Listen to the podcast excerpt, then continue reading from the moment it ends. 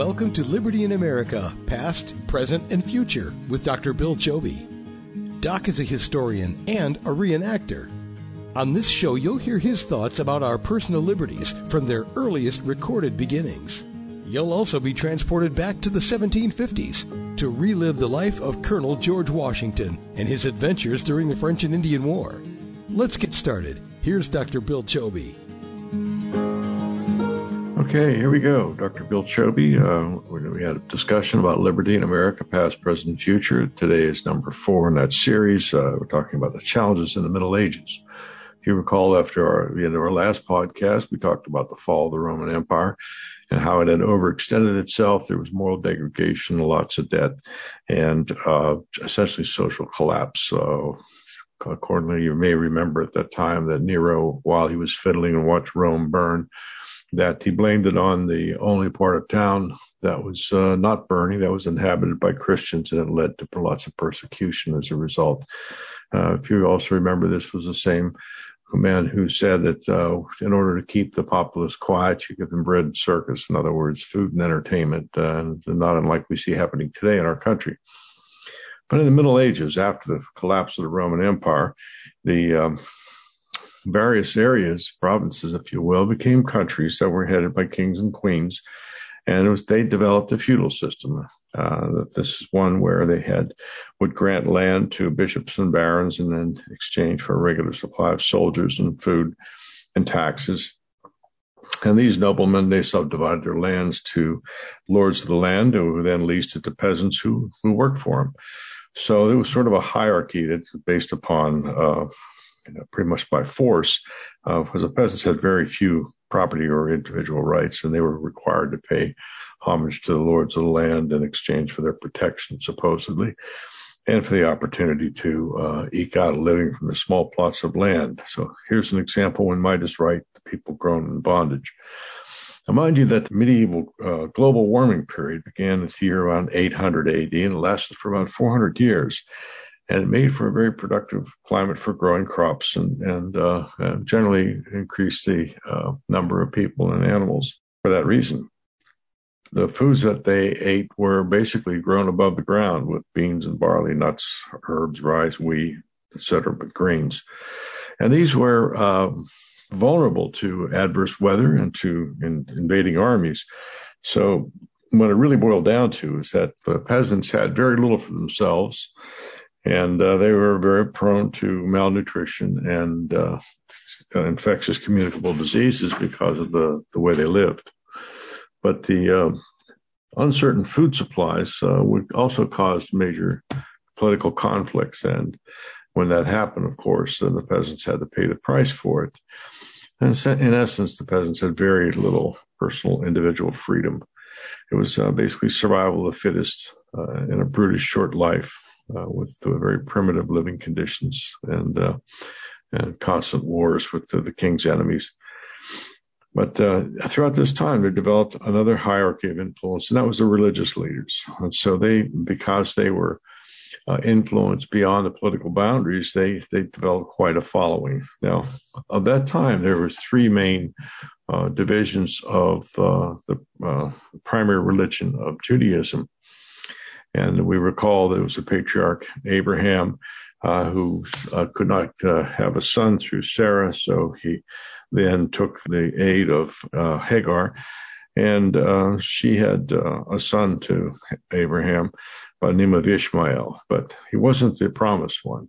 So when Sarah did conceive with Isaac, then um, Ishmael was sort of cast out into darkness.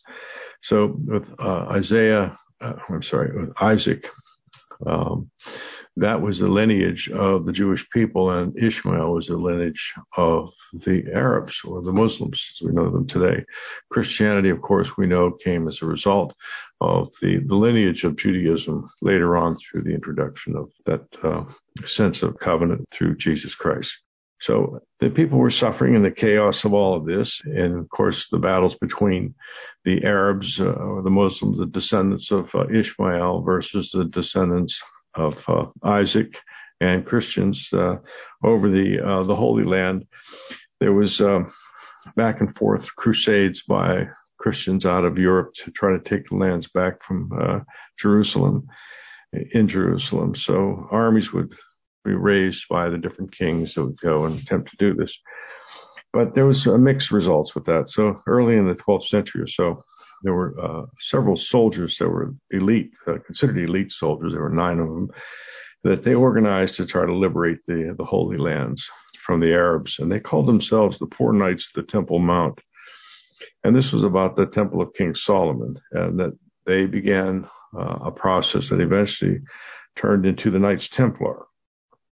The Templars were um, monastic uh, warriors who uh, would give up their own personal property to take on uh, the holy vows of a monk and uh, the, the sword of, of uh, uh, you know of an army, and because they were um, pretty much limited in their jurisdiction, eventually Pope Innocent II issued a, a, papal bull making them a bona fide monastic order, and uh, therefore they were able to operate across political boundaries. But they, um, this group, um, we know them today as like the, the Knights of the Round Table. They were Templars, but a description of them from then was uh, a, a Templar knight is truly a fearless knight and secure on every side, for his soul is protected by the armor of faith, just as his body is protected by the armor of steel. He is thus doubly armed and need fear neither demons nor man. And so that high, high-minded um, uh, dedication to to process and to their faith gave them great opportunities, and they amassed tremendous wealth. And it, as they uh, as they grew, more and more recruits came into it. Their numbers uh, exceeded over ten thousand, and uh, they became basically the largest military force in Europe. And under their control or under their protection, the peasants enjoyed more freedom than from what they had with the local kings. Now they grew to be involved in banking. They they developed the first travelers checks to where uh, uh, pilgrims from say France wanted to go to the Holy Land. They would uh, buy these paper uh, uh, checks that would then and leave their money behind. And when they got to Jerusalem, the, the knights on the other end would cash it out and give them cash. So it was safe from, from being robbed on the way. Of course, their protection along the way was through the Templars. They eventually had over 9,000 tracts of land. They had a whole fleet of ships, and they became extremely powerful. These people, the, the Knights Templar, were really the original uh, political freedom fighters as we know uh, of freedom today.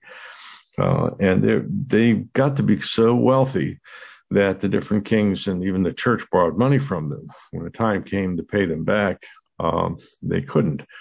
And so the solution for, say, example, Kings Philip and uh, the um, the Pope then uh, decided it was easier to just have them captured and tortured and killed, and then their problem with their debts solved.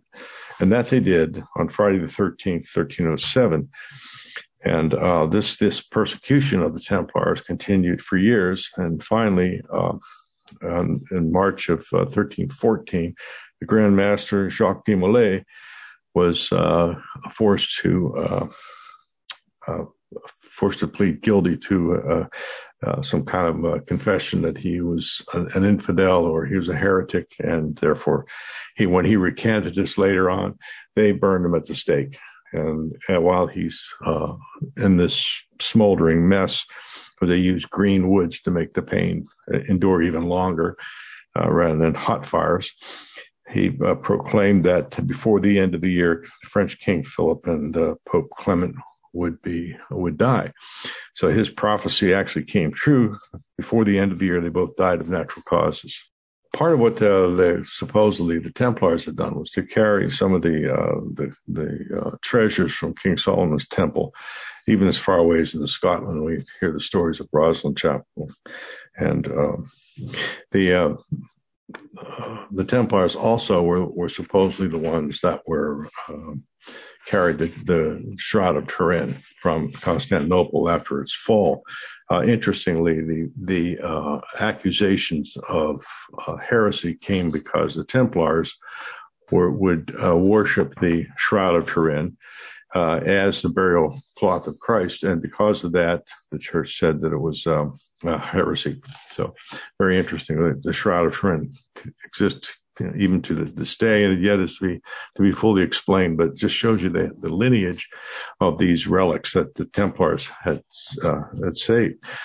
So after the uh, the disbursement of the Templars, and of course, then you know right became wrong, and they're back into chaos and trouble again, and the exertion of political force over people. So, uh, doing all these battles back and forth, there was one significant political development in 1215 that was uh, when King John of England was was uh, facing near certain defeat at the uh, of his army at Runnymede. Uh, he agreed uh, to recognize the unwritten rights of man, and so it, it was uh, the first time that a written promise was made to the peasants that he would share some of his his authority with his subjects. So now, after the um, the medieval warming period, Here's how climate plays in all this as well. There was a little ice age began about 1300, and this caused uh, a lot of the glaciers moving, uh, moving south into the latitudes. And incidentally, Greenland was named uh, Greenland, uh, even though it's covered with ice today at the time of the medieval warming period. So it was green at one time. Um, and the um, but the advancement of ice in the ice ages uh, had to do it had a tremendous and profound effect on the political economy of Northern Europe because they, of course you couldn't grow food like you could uh, you know above the above the grounds as they were accustomed to uh, finding for sources of their food and uh, survival became much different than what it had been during the warming period. But in clustering them all together, there was an outbreak in the 1330s of the bubonic plague, and it first came from China, but it devastated the population of Europe, t- taking about one third of its population, which was an estimated 25 million people that were died of the Black Plague. And with this, all that uh, we we can sort of uh, understand plagues today or, or pandemics today and the kinds of struggles we've had, but just imagine uh, what it was without the uh, intervention of government and all the, the, the things that we've seen happen here in America. But there was rioting and there was plundering, and and of course the the hierarchy of the political hierarchy was turned upside down. And the, the religious leaders were at loss because they said their, their prayers weren't being answered. So people began to rethink of what they were being told by religious leaders. But then, just as mysteriously as it, the Black Plague appeared, it disappeared. But the uh, decades of uh, disease and famine and war uh, really sort of turned everything upside down. Anarchy reigned supreme. Now, go back to the Templars. In um, in Spain, there was the Sephardic Jews who were uh, basically the neo messianics. So they were the the followers of Christ. Uh, they were moved to uh, to Spain after the uh, the Romans had destroyed uh, uh, Jerusalem. And while they were there, they were very productive in, in growing. And along came the Catholic Church, and it decided that it was the way for everything. And so the neo messianics were then considered to be heretics again because they didn't follow all the rules of the Catholic Church and they began to be persecuted. And because they were heretics, if, uh, if you will, their heresy was they didn't agree with the church's rules, which at the time was much different than what we know today and, and did often change. Uh, they were were either uh, imprisoned and languished until they died, and their property was stolen, or they were executed with a slow burn at the stake. So it was not a pretty thing. So when it came time for Christopher Columbus to come along, uh, he was uh, a member of the Knights of Christ. Now his father, father-in-law, was uh, a master in the in what had become the remnant of the Templars in Portugal. And Christopher Columbus, which was not his real name, by the way, his uh, father was a nobleman, but his mother was Jewish. And because she was Jewish, he was threatened or he was he was thought of that he may lose everything he had and end up in, in prison and all of his property stolen, just as that happened to so many other people who were Jewish at the time. So he changed his name to uh, the his last name to that of what his um, his wife had, and therefore sort of hid the, the big secret. But the um, because he had been the son of a nobleman, he had the, the opportunities to learn from the greatest navigators of the time. And uh, when it came time for him to uh, uh, dream about crossing the Atlantic. It was that great uh, knowledge that he gained through his father's uh, influence that uh, gave him the idea about going west to the Indies to further the gospel, if you will. Now, because um, they were they were uh, the Jews were being persecuted, and anybody who didn't follow with the, Catholic Church, including the Messianic Christians, they needed to get out of there fast because October 31st, 1492 is the deadline. Either you get out or you're to, you know, we're going to take your money or we're going to throw you in jail. So off they went uh, with the, the three ships, Columbus's three ships, and you can see that he was a Templar. You see the sails that they had with the, the red cross on it, um, that was a sign of the Templars. But uh, the the uh, they left on the very last day, the Pinta and Santa Maria, and um, at the very day that uh, Queen Isabel, Spain, Queen Isabella ordered all the Jews to leave Spain. Uh, incidentally, today in, in Portugal, there are tremendous um, uh, architectural feats, dif- uh, feats and, and buildings and tunnels and, and things that go back to the Templars that are there for anyone to explore uh, even today. So Columbus came over here with this fleet of three, largely funded by the Neo-Messianics and people trying to flee the uh, the persecution of the Grand Inquisitors in Spain. Uh, so here they came and uh, found the New World. And uh, later on, those uh, neo-messianics and messianics who came with Columbus, uh, they became the the um, foundation of the pirates of the Caribbean that we know today. And they hated the, the Spanish so much. This is why there was all these ratings. But but that's another story. I'll get back to that another time. But the, uh, there was a there was a shift in the political thought when all this was going on because of the failure of the hierarchy to walk and talk on matters of faith. Uh, the king in England, King um, James III, uh, he got tired of hearing these different theories about what is the proper theology instead. So he ordered the, the translation of the scriptures uh, from the Latin, at that time Latin, which came from Greek, which came from Hebrew, um, he ordered it to be changed so that, uh, and at the time when the printing press, uh, Gutenberg's printing press happened to be about, so they started to print these things out in large numbers. And all of a sudden now anybody who knew how to read could go and compare what they read, what they were being told by the church to see who was right. And that King James version, the translation, uh, led to people thinking about, well, how should government be structured? I mean, if the kingdom of God is such, then how should the kingdom of man be? And it's from those early ideas about how we should be governed by secular laws, uh, started to uh, grow some uh, from a little seed into larger uh, ideas about challenging the authorities of the supreme authorities of the countries. So the idea that the kings themselves would rule by as the divine right of kings and claiming that their ancestries goes back to Adam and God gave Adam the the uh, dominion over the earth, so therefore they were descendants of Adam, and they, then they should be able to have the same power to say they have dominion over the earth. But after a while, people realized that everybody goes back to Adam, so that sort of blew up that theory.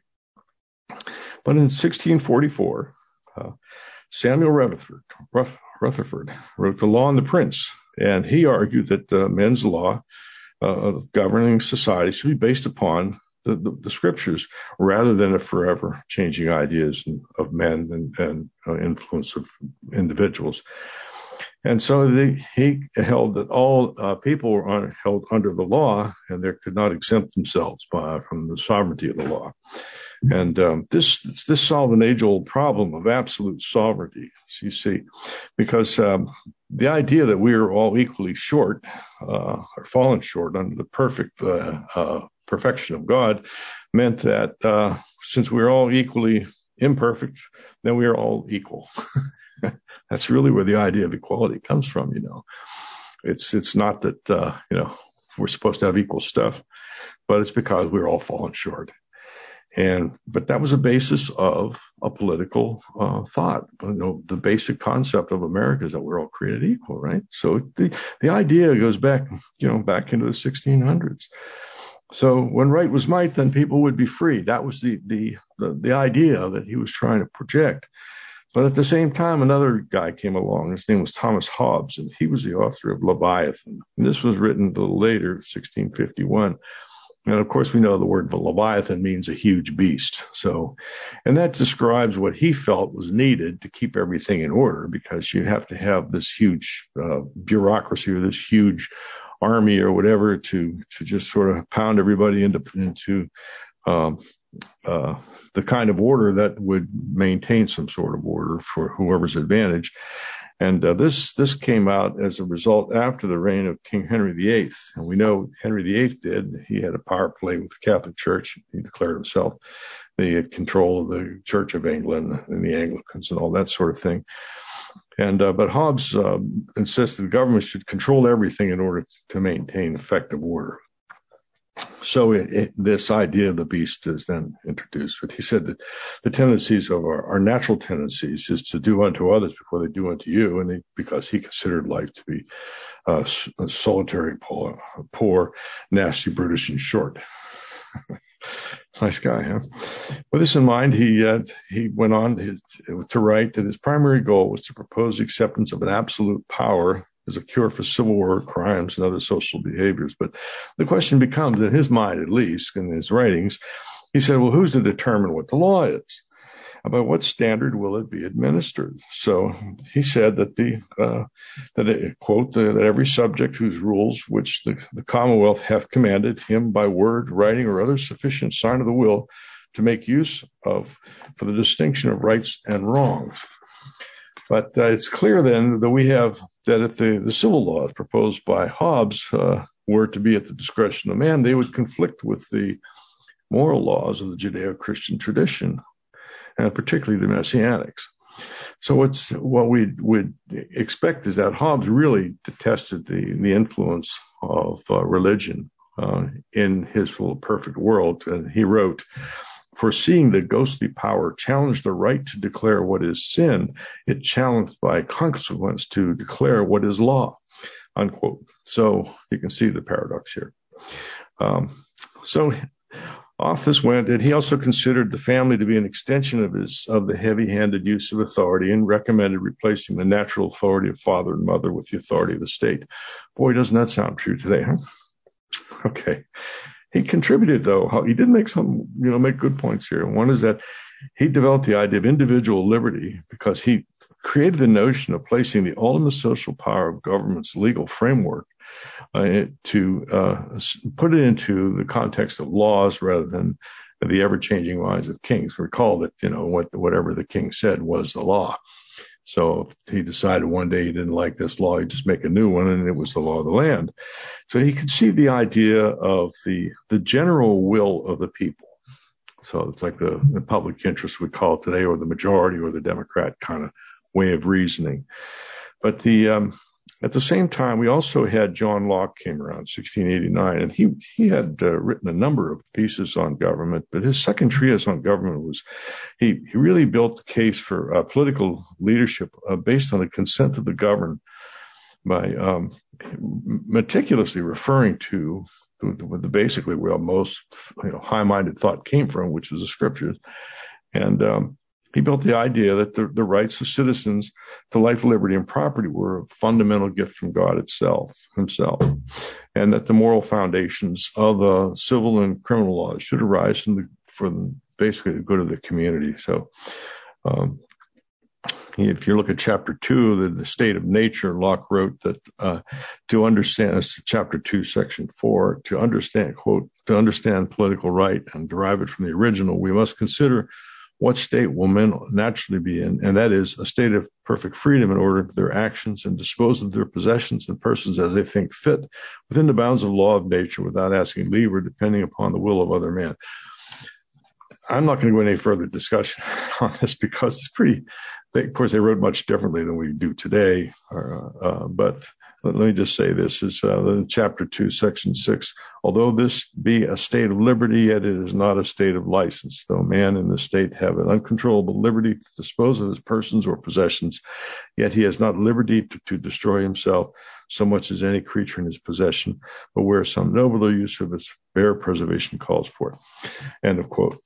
Uh, so John Locke was very influential uh, later on with our founders, and much of his ideas uh, were carried forth. But the idea of a sovereign law as a supreme authority of government uh, was really another step towards our political uh, uh, liberties as we know them. But along came uh, Rousseau. Now, he was an 18th century guy, a Frenchman, who uh, was one of the leading figures of the French Enlightenment. And in 1762, he wrote Social Contracts, where he put forth the idea of the general will as the ultimate expression of, of a community's people.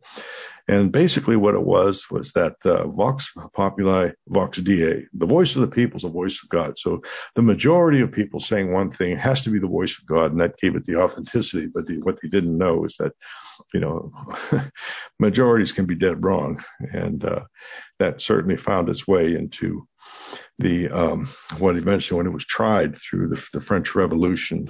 Uh, we know how that worked out. But he had um, he, his thoughts were that people uh, could not be free to discuss their ideas and laws until the rigors of life were removed by a powerful central government. So this was uh, during the Enlightenment. Of course, the, the, French thought of many different things. They they wanted to change the week to ten days instead of seven, and um, they they wanted to get rid of Sundays. They were going to get rid of religion. They would get rid of all kinds of things. So they were turning basically all the ideas the country upside down. And of course, Rousseau uh, detested the power of the Catholic Church, Catholic Church or Christian Church, in France. It was uh, Catholic, because they could not he could not convince the followers of the Church of Christ with their new ideas concerning how things would be. As an example, the seven day week being changed for a ten day week to a decimal system of sorts, and um, in this uh, um, uh, discussion, he claimed that the Christian commission to their faith commitment to their faith was a major obstacle committing the allegiance of uh, the people to the state. And he wrote that, quote, each citizen would be completely independent of his fellow man and absolute dependent on the state, which operation is always brought by the same means, for it is only by the force of the state that the liberty of its members can be secured. End of quote. So there you have it. You know, we're back to this old thing in Aristotle and Plato. You see, who's going to be in control?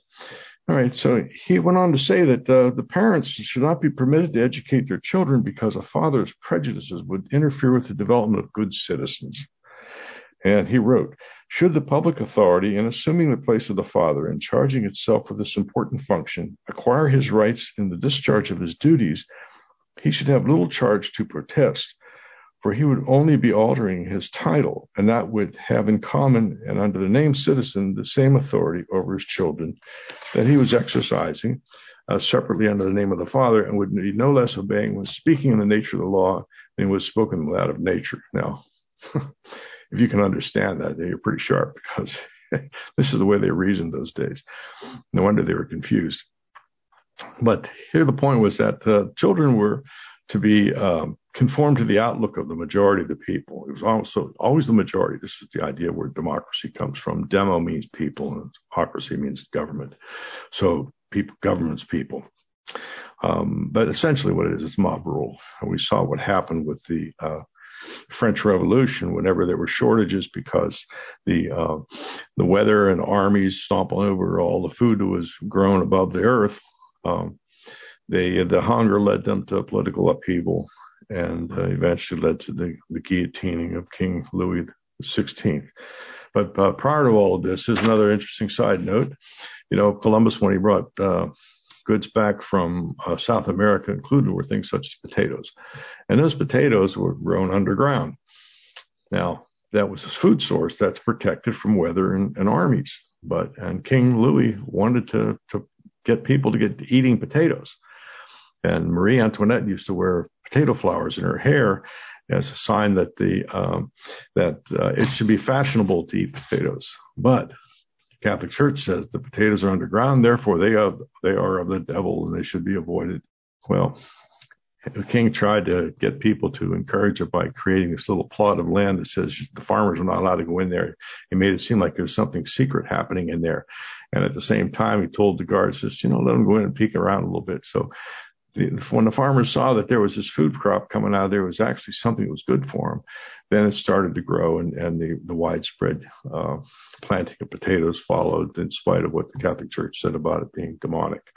But it was enough in time to prevent the French Revolution from executing the king and uh, and of course, we know what happened with the, the, um, the French uh, Revolution as compared to our own. Uh, it was the, you know, the whole concept of uh, rolling by this uh, group of uh, mobsters that eventually, you know, the most famous saying was, uh, by when facing the guillotine, it, the most famous saying was, "But I'm on your side."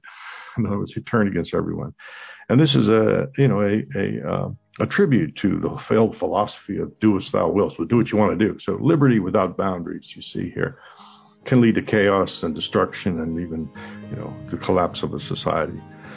So that sort of brings us up to date. And I hope you enjoyed the series today. I threw a couple little other things in there as we were going. But uh, next week, we'll hit the next chapter where we start to talk about all of this in the new world. So, again, Dr. Bill Chovy calling on podcast here discussing liberty in America, past, present, and future. And uh, I hope you enjoyed this one. Thank you.